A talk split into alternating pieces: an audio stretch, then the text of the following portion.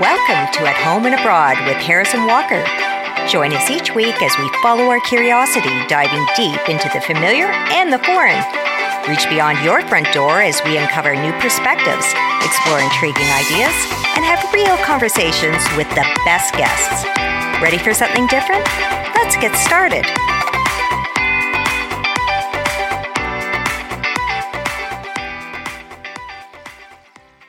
Be warned, this is not a story for the faint of heart.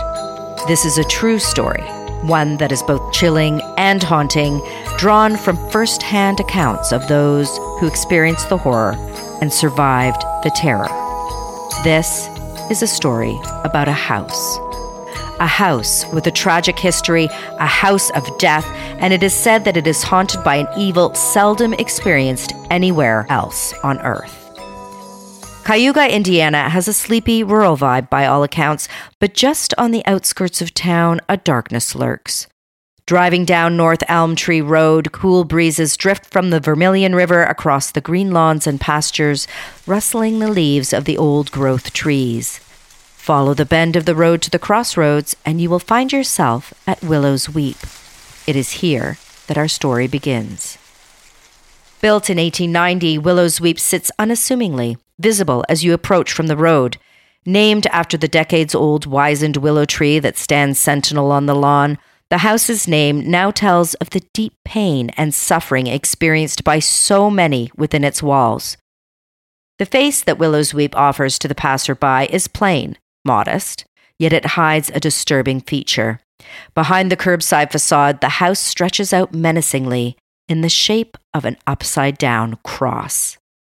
The house was built at the end of the 18th century by John Henry Sykes, a superstitious and strange man, upon land that lies at a crossroads and a confluence of two rivers. This land lies blood soaked from ancient battles and is the resting place of age old indigenous burials. Perhaps it was the land that inspired Mr. Sykes to build the house, and perhaps it was the land that inspired him to execute its bizarre design like the windows installed in the exterior corners where the walls meet, or even more disturbingly, the pentagram shaped room at the center of the home, a star shaped heart from which other rooms can be entered and exited. And many have made their exit. This house has borne witness to terrible tragedy. Here, the violent deaths of seven people have transpired. Three of these were tortured souls who were driven to take their own lives. There is something primeval, something wicked that inhabits Willow's Weep. The very air is heavy and oppressive, dark. All who have dared visit feel a negative energy, which some have described simply as hate. There have been the unfortunate who have lived there, falling prey to this dark energy since its earliest days. There have been reports of incest, self inflicted gunshot wounds, overdoses, even one man who was devoured by his hogs. One woman felt suffocated within the walls of Willow's Weep during her time living there. She was originally drawn to the house because of the unusually set windows and eagerly began renovations. When the work began, however, the house made its displeasure known. Ceiling boards were ripped and thrown. Two by fours were viciously hurled by an unseen force. She herself was scratched by an entity that pulled her down and grabbed at her hair. The doors slammed repeatedly and with great force. Tools randomly slid across the floor. The activity was relentless. She was depressed, found it difficult to breathe. When she sought the company of her family, however, the house would have none of it. One of her cousins was choked and thrown against the wall. She claimed that her relatives attempted suicide just after spending a night in the house. Other owners had similar experiences chairs moving on their own, dishes broken and strewn about, disarray and destruction were common. People who have been trimming the looming weeping willow have fallen from its branches, breaking their backs. Some believe that this dark history is owing to a macabre discovery made by a handyman who uncovered the arm bone of a small child in a crawl space under the central room. An abandoned granite fire pit lay close by. Or perhaps it was the mysterious and aged book of the occult found beneath the floor that invited evil within the walls of Willow's Weep. Perhaps the why will never be known, but the paranormal investigators who have sought answers have had some clues as to who. Communication with the spirits of Willow's Weep has sent chills down the spine of all who have heard it. The voices are angry and many. Some have spat out words like splattered or devoured. Are they referring to the grisly death by hogs or death by suicide? One spirit identified itself as Baphomet. Baphomet is known as a winged humanoid deity with the head and feet of a goat, adorned with mystical symbols. And of course, the word Satan. It's been captured not just once. Perhaps it was this evil spirit who emblazoned a scorched shape of a horned animal on the wall of one bedroom where a cross had just been hanging. The cross itself was then found destroyed nearby. There is also a blood-stained chair standing stubbornly, rumored to be soaked with the blood of the desperate man who, having lost his wife to an overdose, shot himself. Shadow figures, movement behind the curtains of empty rooms, flashing lights, and the telltale thumps, knocks, and scrapes of an unhappy haunting have been reported by countless visitors to Willow's Weep. The footprints of a small child were once captured in a thin sheen of baby powder, crossing the room and moving into a wall. Paranormal investigators have entered this property seeking answers, seeking truth. Some have reported gusts of energy that have aggressively moved against them, physically moving their bodies and some have had the even more frightening sensation of being stabbed in the back. Among them, it is widely agreed that evil was invited to Willow's Weep to take root in the land. Were evil spirits summoned, never to be banished back again to their hell?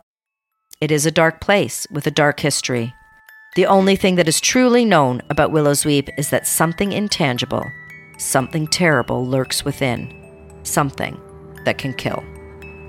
Great. Thanks, Harris. Just, just what I needed to help me sleep tonight. There you go. It's pretty disturbing, eh? Uh, that's putting it mildly. Mm-hmm. It's fascinating. There are so many mini documentaries and rough footage online that recount experiences at Willow's Weep.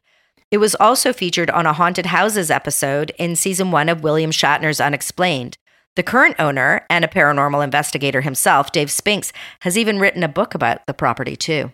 Well, we are fascinated with stories of places like these, even as gruesome and tragic as some of the history is. Mm-hmm. It's the unknown that draws us in. Yeah, that house needs to be exorcised, Walker. I have to say, I will not be visiting, and I'm pretty down with all things paranormal, but black magic, no way.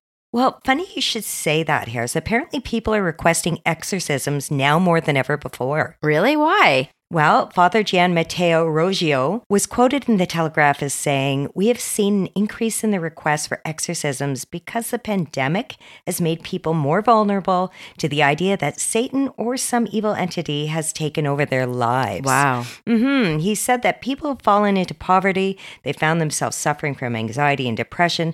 They feel that their lives are no longer in their own hands, but in the hands of a malign force it's a big crisis. Wow. Well, we do cast around for external reasons for our unhappiness and misfortune, don't we? We do. And Dr. Christine Simmons Moore, a psychology professor at the University of West Georgia, said that anxiety and depression are running high as a result of the pandemic. She says the whole sense of a lack of control in people's lives is impacting them a lot. And if you can just feel a little better after you have a little exorcism, why not go for it?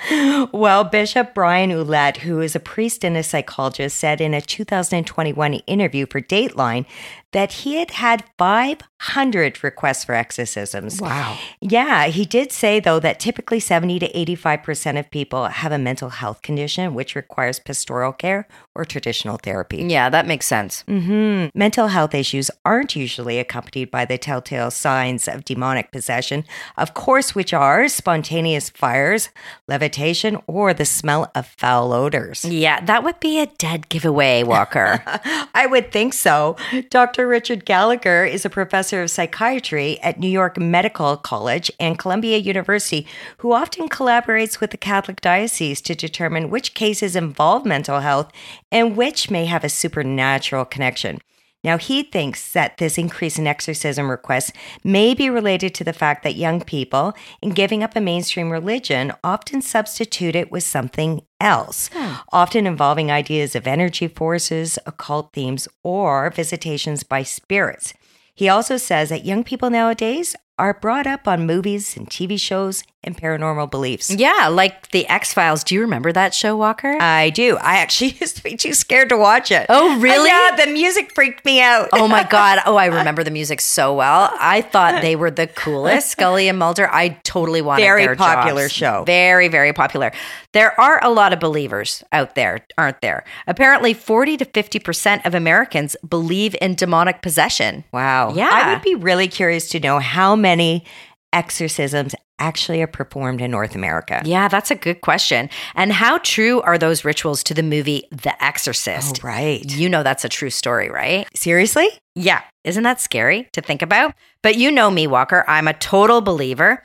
I've never encountered someone possessed, to my knowledge, but I have stayed in my fair share of haunted houses. I've lived in one too. I don't think it is at all surprising that places can retain the energy of past events or the shadows of lives that have been lived there.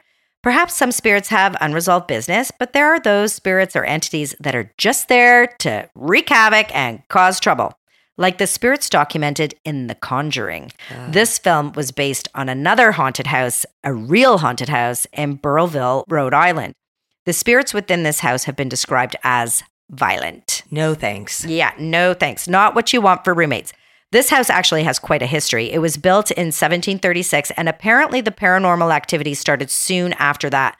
Back then, it was thought it was the spirits of the original caretakers of the land, the indigenous people who were haunting the home. In the 1970s, the Perrin family lived in the house with their five daughters. They had lived there 10 years, and during that time, they experienced seeing and hearing spirits who smelled of rotting flesh. They levitated their beds, and even some members of the family were physically hurt by the spirits. Some claim it was Bathsheba Sherman, a Satanist who lived in the home in the 1800s, who sacrificed her own child to the devil, and they believe she is at the root of the haunting. Others, though, think that King Philip's War of 1675 to 1678 introduced the violence and trauma to the land, and this was a battle between indigenous people and white settlers. Okay, hard to say, but Harris, I don't know if I'm going to make it through this episode. I know. I'm sorry, Walker. I'm here for you.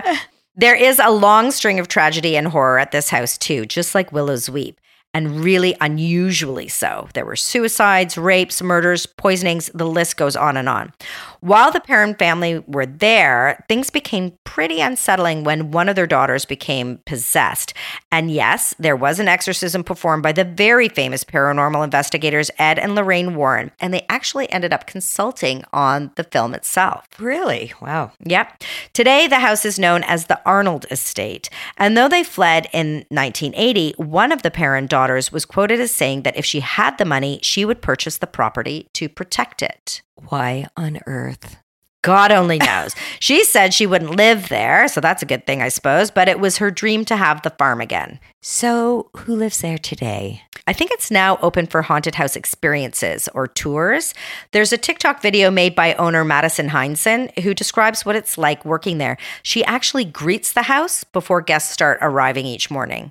Yeah, I would also try to get on the spirit's good side if I had to be there every day. No kidding. So the current owner is capitalizing on the paranormal activity there, but most often people buy homes without any inkling of any kind of spooky goings on. Yeah, and that's what happened to the couple who bought the house that The Exorcist was based on. No way. Yeah. In an interview for As It Happens, Ben Rocky Harris and Danielle Witt said, We discovered that in the 1940s, a teenage boy who lived here became supposedly possessed by a demon and an exorcism was performed. That boy was 14 year old Robbie Mannheim, who claimed to be possessed. In addition to Robbie's possession, the family also experienced paranormal activity such as cold temperatures and moving objects. The family did move, and Robbie is said to have undergone exorcisms. Plural. Plural. Were the house owners upset? I know I would be. Well, they described being a lot shocked, but that in the end they realized it was still a great house. I think I would have to move. Uh, yeah, me too. Interestingly enough, though, I did read in the CBC article that psychiatrists and others believe that Robbie Mannheim may have had undiagnosed mental health issues which were mistaken for demonic possession. Okay, but that doesn't explain the moving objects, Yeah. temperature changes, and all that. Yeah. Hmm. Yeah, exactly. I think we tend to disregard or explain away Right. the unusual. Yeah. We're hardwired to make sense of our environment, so we just shove that misshapen puzzle piece in and, and we pretend that it fits. Yeah, like I'm pretty sure I left my earrings on the table, but somehow they ended up on top of the grandfather clock under a bowler hat. that sort of stuff. That kind of makes you think. That was a pretty specific example, Walker. I think you might have a story there. But sometimes occurrences are really obvious, like lights or taps turning on and off. Right. Yeah. We can easily explain that away as an electricity shortage or bad plumbing. And of course, all manner of bumps in the night can be assigned to some kind of real world explanation. hmm true. So, how do you know you're experiencing a haunting or faulty wiring? Well, apparently, hauntings are more common in densely populated areas like big cities, which I didn't know. Hmm. According to Kathy Toll, an expert on spirits and home blessings and cleansings, this is because there's so many energies milling about and mixing. Okay, I get it. And as reported by Rachel Silva and Kelsey Kloss in the article 10 Signs Your House is Definitely Haunted, Miss Towell is quoted as saying, As I experience it, spirits are rarely scary. They just need help with something or want to tell you their story. She goes on to say that a loved one may want to just visit you, guide you, inform you, or protect you. A spirit might have died in that spot and needs assistance crossing over. Or a more mischievous spirit needs to be dispatched outside. Yeah, those mischievous spirits, they can go outside, Walker. I'm just saying. So, how do we know it's just not our imagination working overtime? Well, keep an eye out for the following signs there, oh, Harris. Okay. Notice if you're feeling watched when you are by yourself. Ew. Are items disappearing and reappearing in different places, like in my example? Are you noticing smells which seem out of context, like cigar or perfume? And if you smell death and decay, that's a big loud warning sign. I would think so, Walker. Red that would be, be pretty obvious. Noticeable changes in temperature, like cold spots, is a good indicator, and definitely unexplained whispers or someone calling your name or touching you would be super creepy and clear signs that you have a haunting on your hands. Yeah, super creepy. I actually have an experience with that last one, Walker. Really? Yeah. We were staying in a very old row house in Shrewsbury, England. And it was a really sad occasion. We had lost someone who was very beloved to us. Anyway, my daughter chose her bedroom, which was tucked away at the front of the house. Okay. And it had it was cute. It had a little wee old Victorian fireplace, but at the end of her bed there was this deep dark cupboard. And she wasn't even in there one night before she came to tell us that she had heard a very clear voice saying her name No. from inside the cupboard. No. Yeah, freaky. it terrified her and it terrified us. Then a few days later, as we were getting ready for the funeral, I heard her name when I was rummaging about in my suitcases, and it was clear as a bell in my right ear. Oh my gosh. So Yeah. you've heard a spirit, but have you seen one? A good number of people actually do claim to have seen a ghost. Dr. Jeff Ellis estimated that a whopping 39% of people have seen a spirit, but that 67% of people claim to know someone who has seen a ghost. Hmm. I personally have not seen a ghost, but I have had an odd experience or two. One time late at night, I was having a conversation about a loved one who had passed.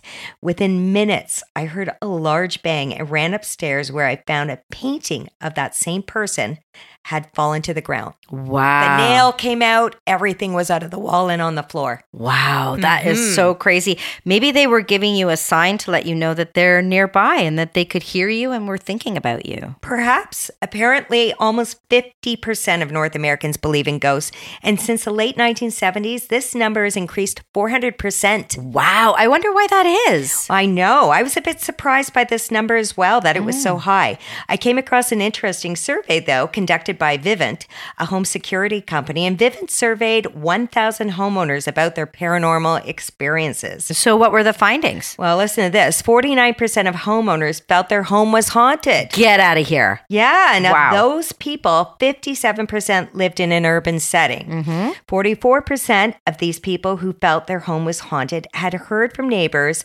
about odd experiences in or near their home. And 40% of haunted homeowners said that a crime, death, or tragedy occurred in their residence at some point in the past.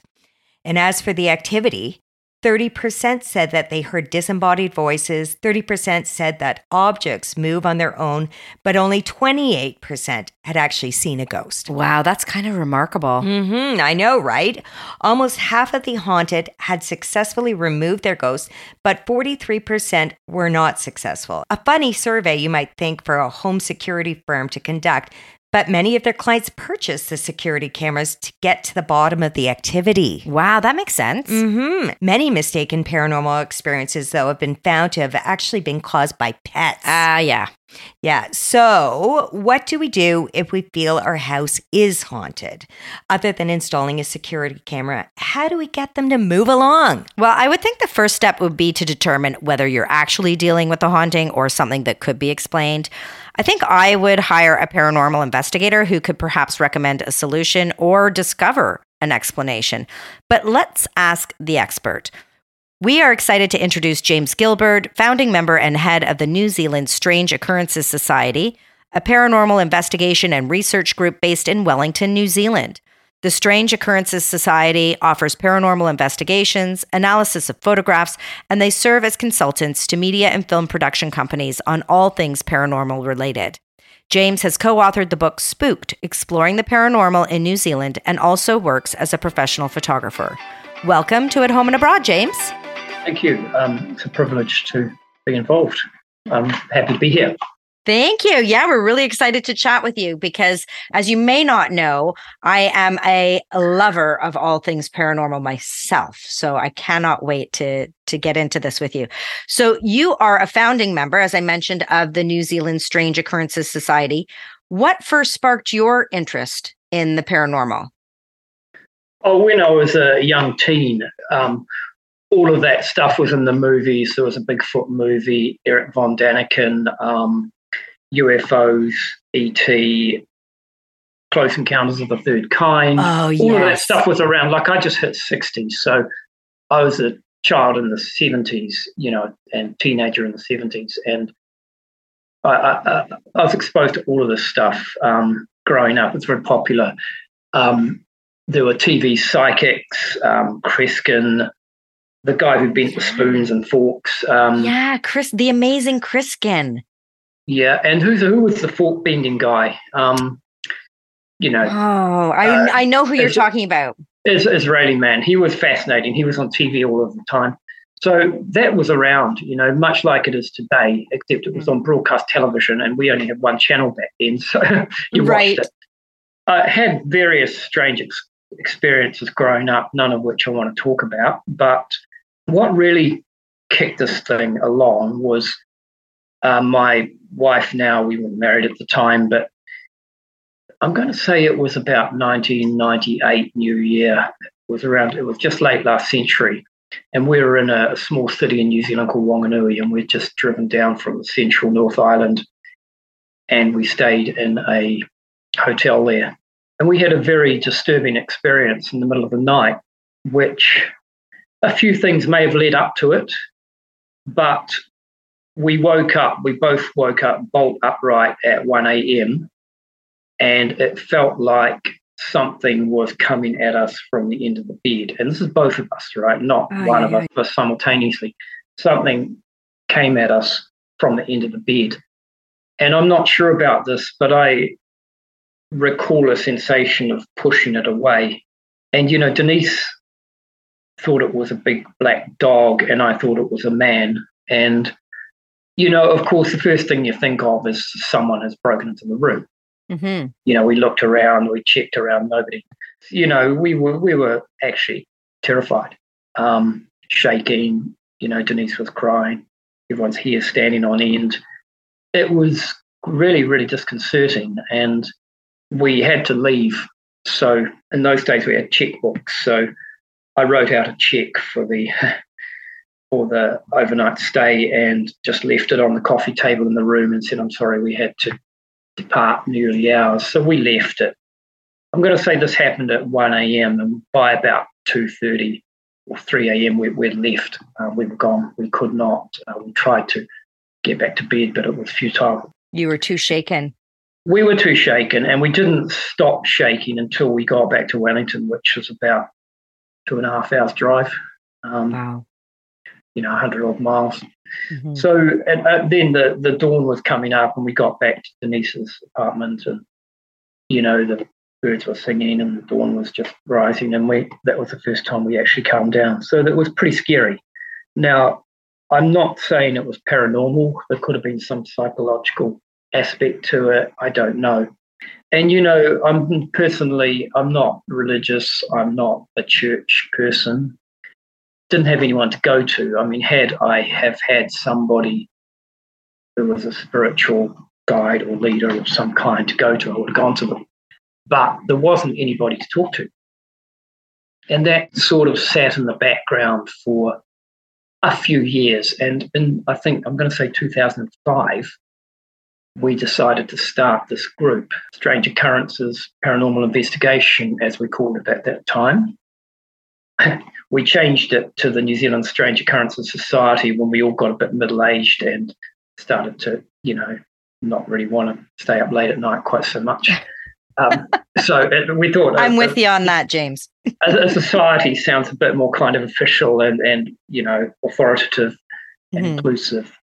That that incident was was scary, right? It, we were terrified, and we didn't know who to talk to. And then I started seeing these TV shows, the TAPS one with the guys who were plumbers but became full time paranormal investigators. And there was a British one with a blonde woman who used to run away screaming. yeah, I remember that one. Yeah. I think like the sound guy or the cameraman would pick up something and just throw it behind them or something. What was that? And, and she'd run screaming. And like after 9,000 episodes, she was still running away screaming. Um, even if nothing bad happened in the last, you know, 8,000. But I watched those shows. I thought, we can do this. Mm-hmm. This is good. We can we can actually do this. This is kind of an answer. And Denise is like, oh, God, here we go. so I wrote in two two other friends, and we got we got started. And we had these kind of clandestine secret meetings in different locations where we didn't really do anything about apart from drink tea and eat biscuits. Then there was Halloween, and the newspaper did this big spread on us, and that kind of kicked things off. That would have been 2006 or seven, and that well, once we were like in the newspaper, there was no other active paranormal investigation teams in New Zealand at that time. Right. So we were like the only one that people knew about. And we had a web page and people started contacting us. Yeah. And you were then the people that you didn't have when you had a strange occurrence yes. to yeah. reach out to. Exactly. Um, and a lot of it is actually just having someone who will listen to you, take you seriously, not laugh at you, not ridicule you, but actually just be open minded and listen. Mm-hmm. And, you know, the same goes for emails, you know, just be responsive and take care, you know. So mm-hmm. trying to be that person, but we're not resourced or funded or anything. Exactly. Right. You do this out of the the goodness of your heart based on this this terrifying experience that you had personally. Yeah. Well, it's not it's not that much the goodness of the heart because it's more out of personal curiosity. You do question yourself continuously about this mm-hmm. stuff. And yeah. these opportunities to speak and discuss are really interesting. I, I love them. Yeah, because we can, you know, sort of bounce each other's ideas off each other, take in each other's perspectives. And there are all kinds of perspectives out there. So I'm sure you mm-hmm. run into situations where you might be speaking to someone who really is convinced that they are experiencing paranormal activity, but maybe someone else in their household is a skeptic.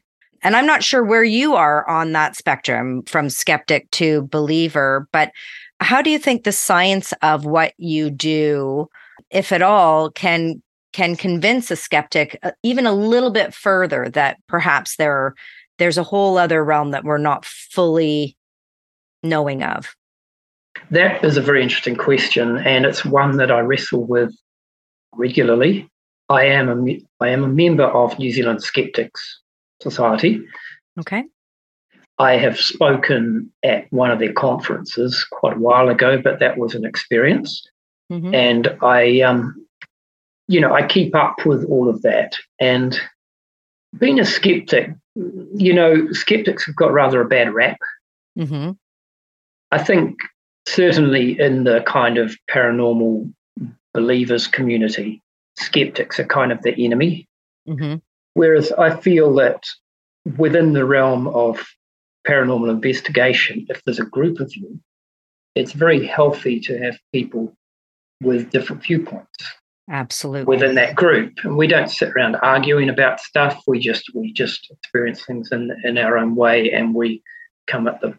So within our group, there has been up to 10 people, medical doctor, psychologist, um, you know, quite skeptical, scientific minded people. Um, and also people who have more of an openness to spiritual experience. And we have we've had that cross section within the group, which has been very healthy. I think that's excellent. Yeah, I think that's how it should be, not just a bunch of believers trying to convince anybody that Yeah. This or that phenomena exists. You need skeptics to to push science forward, really, right? They're the questioners. Skeptics are scientists, really. I mean, Mhm. the the way of thinking thing thinking things through as a skeptic is is basically the same as scientific method. Now, personally, I have that push and pull within myself, and I do think I was thinking about this last night that it is possible to hold more than one viewpoint in a single person. You know, you don't have to be a single point on a spectrum of belief or Mhm. unbelief. So I come at things as a skeptic, but last month we were filming a documentary in a nearby old movie theatre that I've been trying to get into for decades. Okay. Congratulations. Well, I didn't do it. Um, I failed many times. The young guys who organised the documentary, they managed to get in. Thought they might. I pointed them at it, and they did it. and we went in there. So um, three of us from the group, uh, myself, Helen, who I would say is one of the group who are more open and perceptive, Mhm. and Ellie, who is also, um, I'd, I'd say, in that realm, but also very balanced. And then there was a couple of people in the in the group who were there to experience the paranormal investigation, and there was a couple of other people filming it. So we're in the theatre, and you know, I'm very much in the mode with like I was trying to get on Helen's wavelength of kind of opening the channels to the cosmos and being perceptive. And if there is something in the theatre that is in some way present, if there's a way of communicating with it, we were trying to do that, right? Mhm. Mhm. So for like a couple of hours that we did the filming, I was very much in that mode. Um, while being careful that we weren't getting led astray by just strange sounds in the buildings or nobody was winding us up or anything like that. So you're open. You're questioning, Yeah. but you're Yeah. also and you're curious and you're open to the unknown. And I mean Yes. really as if you're a scientist or if you think of science as a discipline from, you know, the beginning of time, that's what it is. You have to be open to the unknown in order to discover the unknown. We don't know what we Yes. don't know. a lot of scientists are a bit dry, but you know, the great advances in science have come from people with great imagination Absolutely. and the ability to see things beyond where everybody else is thinking. Those are those are the people who have taken things forward. Now, I don't claim to be a scientist. I don't claim that anything we're doing in strange occurrences is very scientific. So when somebody calls you and says, "Listen, James, I I've been experiencing these very strange happenings in my workplace or in my home." What what are the services or what what does does strange occurrences offer to them? There's kind of two types of investigations, if you like. One of them is ones we initiate ourselves, where we just go to like an old hospital or a movie theatre or something and look for ghosts, which is what they do on television. And that is very entertaining, right? It's, it's actually really good fun. And there's no client as such. The person just says, You guys can come in here, don't break anything, don't fall through the floor or jump out the window, just be careful. And um, with all the workplace safety stuff that's in place these days, um, and with Wellington, with its earthquakes, a lot of buildings you're just not allowed to go into anymore, or people won't right. let you loose because of liability. So we don't get to do that stuff much. Um, the other kind is when someone approaches you and says, Look, you know, we're experiencing this, we're having this issue. Now, there you have a client.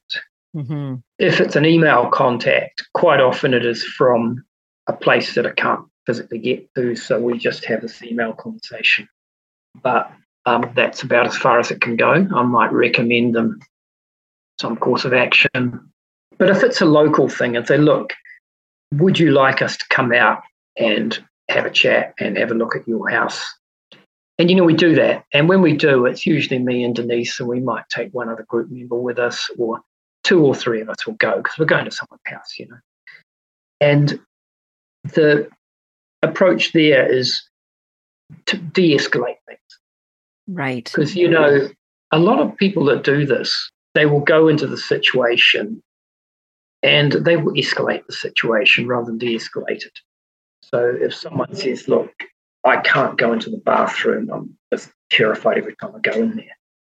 And someone will turn up and they'll come to the bathroom and say, oh, yes, well, you know, actually, um, there's a man who used to live here and he's in your bathroom and he won't leave and he's mm-hmm. not a nice person and that's really why you don't want to go in there. We need to get rid of him.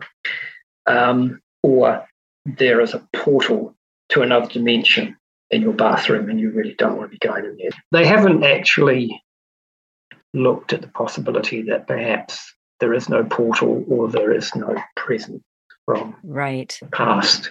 Yeah. There are other reasons why someone might be having that experience. Now, you know, having had these experiences, I kind of know that it's not a load of nonsense.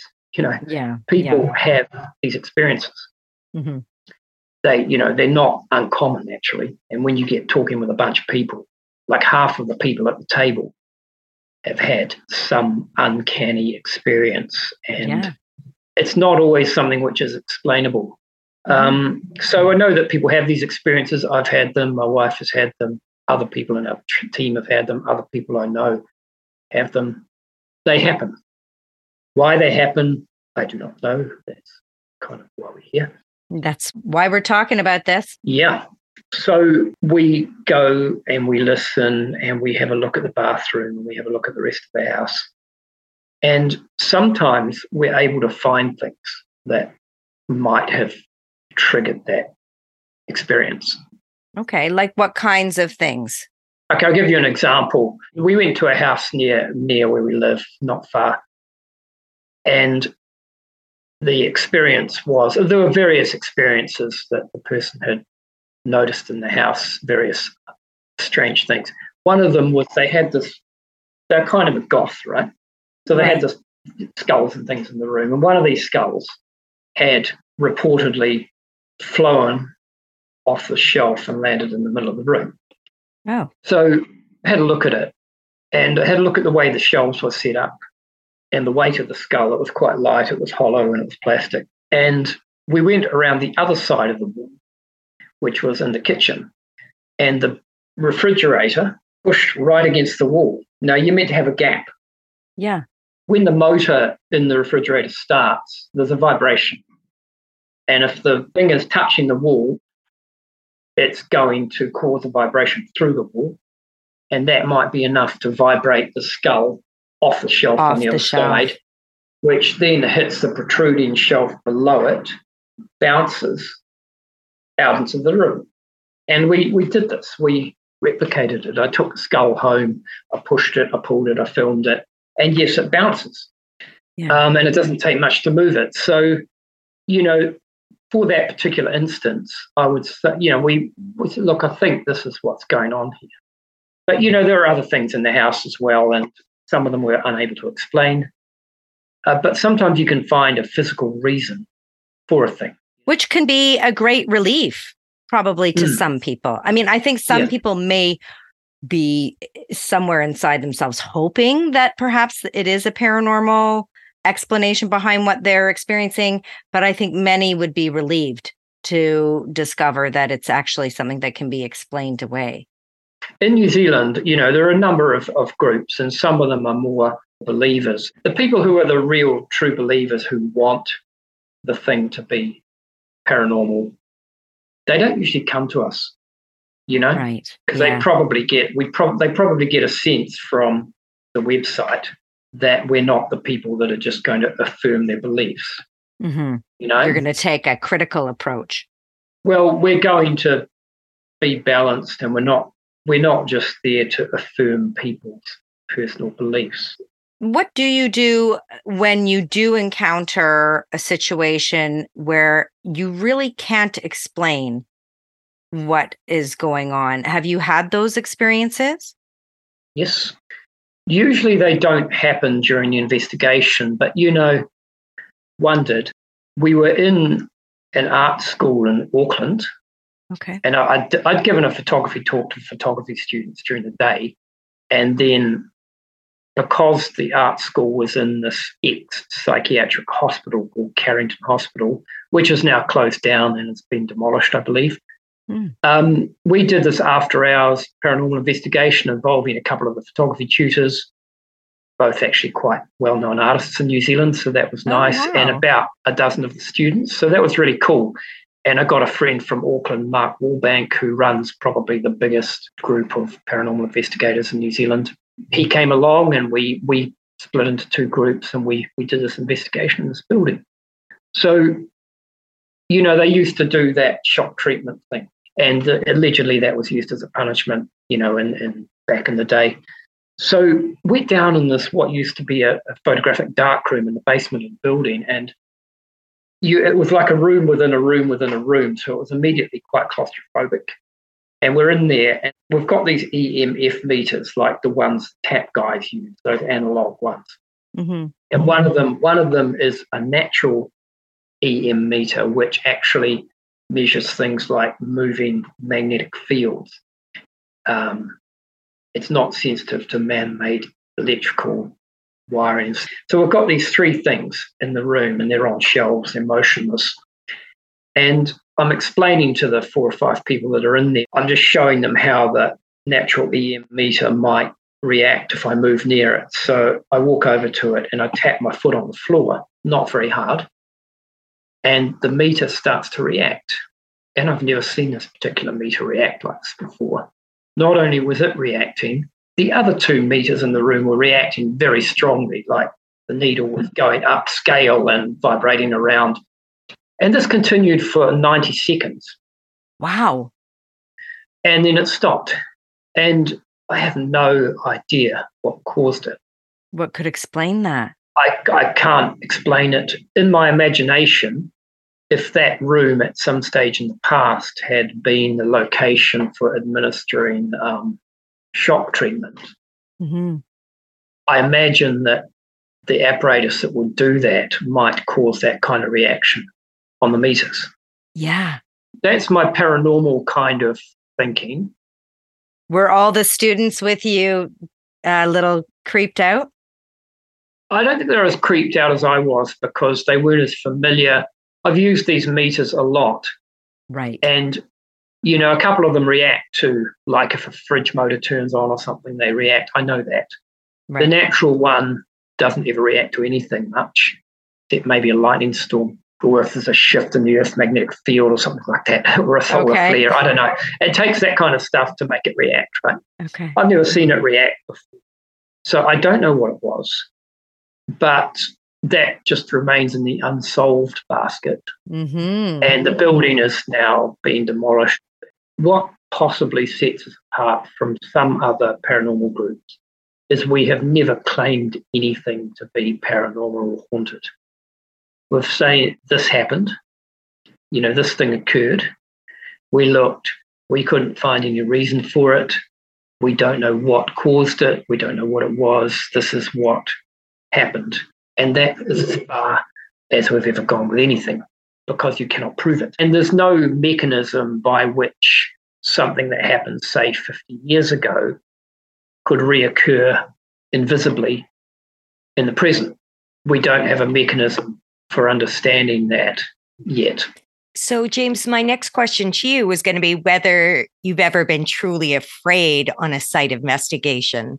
Nothing has occurred during a paranormal investigation that has been that that scary or very scary at all. But I will say, when we first kind of started doing this stuff, like one of the first big investigations we did was in an old prison in Napier. And it was the first like big place we'd been into. Mm-hmm. And we're wandering, we, we stayed out all night and you're wandering into these old cells, you know. And you can imagine there'd been hangings and things at prison. It was pretty brutal. And, you know, all old prisons, they're crowded with people who are in, you know, not really having a very good time at all. And right.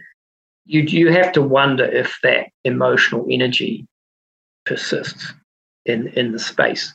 So anyway, you're in a little jail cell with a few people you don't even know that well. Uh-huh. And one of them one of them will say, It's cold in here, I feel something. There's a shadow in the corner. What is that? and everyone looks around and they either see the shadow or they don't, and you get the chills, right? That is quite scary, and the main reason that people want to do ghost hunts. Right. You, you want to experience that because it's not really dangerous. It's just kind of entertaining. Mm-hmm. People like being scared, right? They, they go do. on roller coasters. They, they do. bungee jump off mountains. You know, people like adrenaline. They're searching for something. Yeah. they want to know they're alive and they want to know there's something out there that is mysterious. So, you've written a paranormal novel, Edwin J. Smith, Paranormal Investigator. Just curious, how's your work informed your writing? Oh, that was so much fun. I wrote that really fast. I've been to two paranormal conventions in Australia. Okay. Around Sydney, and I'd spoken at two of them. And you know, we went back a third time and we stayed in the, the Carrington Hotel in a town called Katoomba, which is outside west of Sydney. Mm-hmm. Beautiful place, lovely old hotel from the 19th century, made up to Art Deco style. You know, fantastic. We stayed there, it's great. I wanted to base the plot of the novel so that it ended up in that location. And my plan was then to launch the novel at the next paranormal convention, which was at that hotel. Yes, it's based on my experience of paranormal investigation and of my experiences and knowledge of certain people within the community of paranormal investigators and people who are interested. And the characters have some basis in some of those people. Of course, they're amalgams. Right. And you know, you'll be well aware that historically there's a lot of infighting. Oh, I did not know that. Okay. Between paranormal groups, investigation groups, and within paranormal investigation groups, there is a lot of infighting. There are feuds. There are nasty goings on. There's backstabbings. There's all kinds of stuff. And I've been peripherally involved in that ever since I've entered that community. You know, it doesn't happen. I, I, I, deal with artists. I'm a musician. I deal with musicians. I've been doing that for decades. Most musicians are pretty genial. Most artists are pretty genial. of course, there are large egos and artistic temperaments, but generally things have gone, knock on wood. I'm superstitious. Hey, knock on wood pretty smoothly. Within the group of paranormal investigators in New Zealand, I believe in Australia, from what I heard from going to the conventions, that half the people there wanted to kill each other. They just had to behave themselves.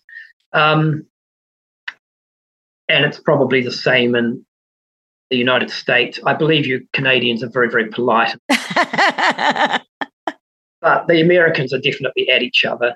And of course, the English are going to be in any other country where people do this. So there are these characters, and there are egos, and there are ambitious people who get their noses out of joint pretty pretty easily. So I wanted to bring all of that into the novel, and I had a lot of fun writing these characters. And I just mm. reread. I wrote this a while ago, and I just reread it a couple of weeks ago, and it is actually quite fun. Well, I was just going to ask you regarding some of the infighting, is it based on disagreements in what constitutes evidence? I think it's mostly based on jealousy. Uh, it's quite it's quite hard to get investigations right. I you, see. you need some you need somebody, usually the leader of the group, who actually has the ability to talk to people, is a good communicator, make contact with people, and get permission to go to places. Right. Right. There are not that many people with that ability. And the thing with those people is they will drive a group forward and that group will become quite successful because they get access to do a lot of stuff. I see. Now, other other groups get kind of jealous because they start their group, but they're not able to get good investigations, and they see this other group doing all this stuff, and they get jealous. But we just try and stay away from all that. You know, we're lucky there have been no other rival groups in Wellington, so we haven't had much to contend with. It, there's a lot of jealousy and backstabbing in the field. There always has been, always will be, and I had a lot of fun with novel, just I bet playing on that. Yeah, that that's what kind of drove it. The main character is kind of a skeptic, and there's just that tension between science and belief. Right. You know that tension is it's in me. It's I think in most people, and it's certainly in the main character of the book. And he gets pulled this way and pulled that way, and that that that that's at the core of it as well. Well, I want to pull away from people right now and, and and talk about geography location. Is there a location anywhere in the world that you would love to investigate? Oh, look, I could rattle off a whole lot in the United States and Europe and United Kingdom and other countries, but you know, Antarctica. Mm-hmm. Even Sir Edmund Hillary, when he went to Antarctica, and this is he's now dead, but a very famous man who would not be known for sort of flights of fantasy. Actually, said that he had a strange experience in Antarctica where he sensed the presence of a previous explorer or something like that. I can't quote it to you. Okay. My my sister-in-law, who is my wife's twin sister, which she she wintered over down there. Um, there's a little A-frame hut that they go out to if they want a bit of peace and quiet from the main base. And when she was there with one other person, she said they heard somebody come by on skis. Somebody, they had the sound of someone skiing past them. Now, nobody, they don't use skis in Antarctica these days. They might have in the early days of exploration, but nobody skis down there. So that's unusual. Distinct sound of skis going past them. So it's a very quiet place. I mean, I've not been to Antarctica, but there's no traffic noise. Yeah, it's really, yeah. really quiet. So your senses are on, like, there's no background noise like there is here. Your senses are looking for signals, and there aren't any. I can't imagine what that's like, but I would like to have that experience. So, Antarctica, there are stories, you know, people have these experiences down there. Well, I want to thank you so much for chatting with us today, James. You've inspired Heather and myself to keep our eyes and minds open to the unexpected. If you'd like to learn more about James Gilberd, follow him on Facebook and find out more about his books. You can find them on Amazon. Thanks so much, James. Thank you very much. I'm not sure I have the guts to do what James does, though I am absolutely fascinated with the paranormal. I wonder how many hauntings just can't be resolved and the people just move away, leaving the spirits to begin their shenanigans again with fresh blood. I can imagine some ghosties and nasty spirits can be a little more stubborn than others. Yeah. Have you ever heard of Fred the Black Monk in West Yorkshire? He was a black soul who was hanged for rape back in the time of Henry VIII. Yuck. Sounds like a lovely guy. Oh, yeah, doesn't he, though? He's legendary. He tormented a family of four, the Pritchards, for years. They brought in police, paranormal investigators, all of whom witnessed the goings on. Also known as the poltergeist of Pontefract, Fred still haunts the building. Apparently, he bothers people by draining their phone batteries, growling in cupboards under the stairs, gluing doors shut, and of course, the regular behavior of tearing apart rooms. Not too long ago, there was even a photograph taken of a ghostly arm holding a rosary thought to be Fred. Oh, all manner of things, including exorcisms, have been attempted to rid the property of Fred, but it looks like the current owners are capitalizing on his antics. Yep, that's right. There's tours now offered, huh. but no exorcisms or use of Ouija boards are permitted on site. Halloween field trip, Harris? Uh, not on your life walker.